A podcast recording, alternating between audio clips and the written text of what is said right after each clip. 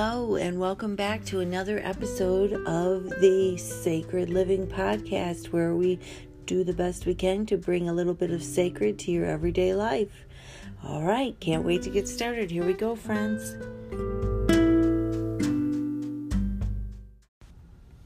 Hello, today I'm going to talk to you about the role our personal ideas and paradigms play in creating what's possible in our life. And so there's a lot of different words for that. There's cognitive distortions and the therapy end of things. The people who are talking about mind expansion talk about paradigms, whatever it is, our own personal frameworks. We will never live outside of whatever our frameworks are. And our frameworks are kind of a tricky thing. They are mostly originate back in our childhood, and we don't have a particular filter or the ability to discern whether something is actually our limitation or actually our potential until at least the age of eight. So, mom and dad could have been frustrated and coming home from work and, and said something around you that you took on that isn't actually a fact, but there was an intensity to the emotion when you took it in and it goes deep there's all kinds of different ways like that that we get programmed but the bottom line is is we never exceed our working program but the program is adjustable. As an adult we can go in and change those parameters. But see here's the thing. Most of the time they feel so much like a fact we don't challenge them so when and they don't have as many elephants performing in circuses and those kinds of things anymore but when they used to train elephants, they would take them away from their mothers at a very young age. And they would have a heavy enough chain and they would stake them in place that the little elephants couldn't pull their way out. And so they began to believe that they didn't have the power to pull the stake out as adult elephants. So, see, this is where it becomes tricky. The elephant is well known for its memory, and oh my heavens, they will remember every person that they ever meet in their lifetime. If they see them years later, they'll remember. Their lessons go very deep, elephants do. That's how their mind works. However, because they learned from a young age that they couldn't pull the stake out as adult elephants, they will stay in place where they could just step away in a moment's notice with the largest chain that a person could ever put around an elephant's foot.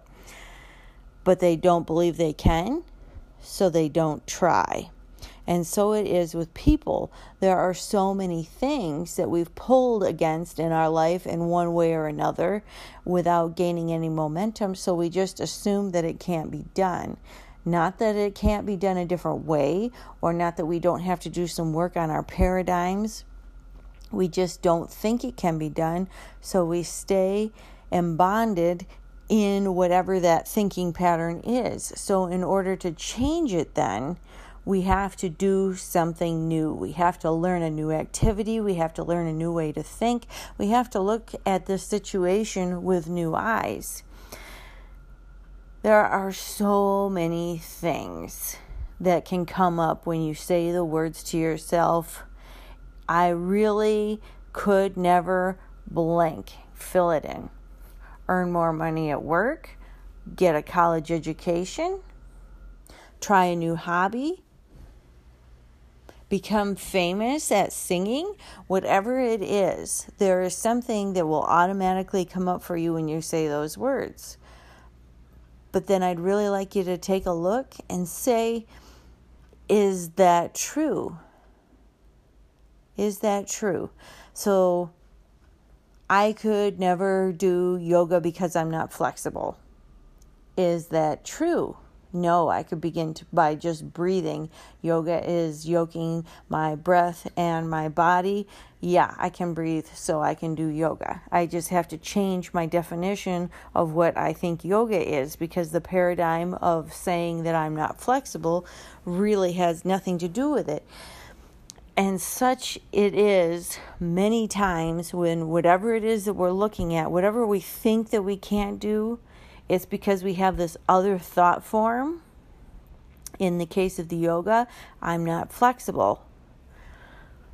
whatever else it is. I couldn't be in a committed relationship because everybody always cheats on me. Everybody hasn't cheated on you. You haven't been married or in a committed relationship with everybody in the planet. In the past, you've chosen one person after another because they're comfortable. It's what you're used to.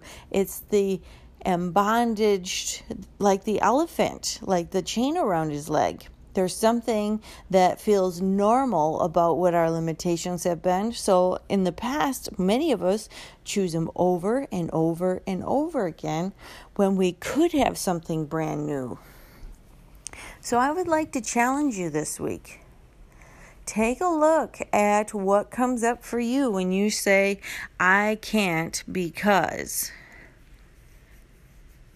and and take a good honest look and say is this true? Is this true? And then answer the question what would it be like if this wasn't true? Those questions will really help you challenge some of those paradigms some of those limitations some of those chains that we've been fettered to with our thinking patterns that keep us playing smaller than than what we came here to do so I want to thank you guys for listening, and I hope this really helps you live a much more expanded lifestyle and, and thinking about what's really possible for you in your life. Take good care, friends.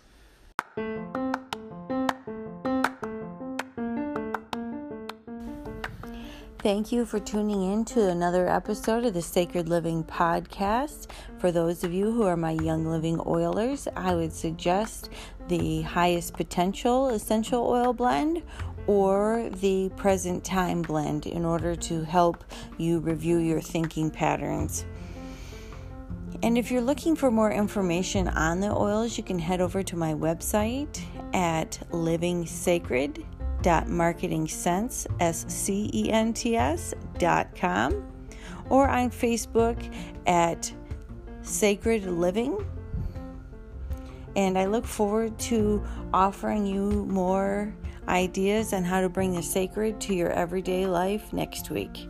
Take good care, friends.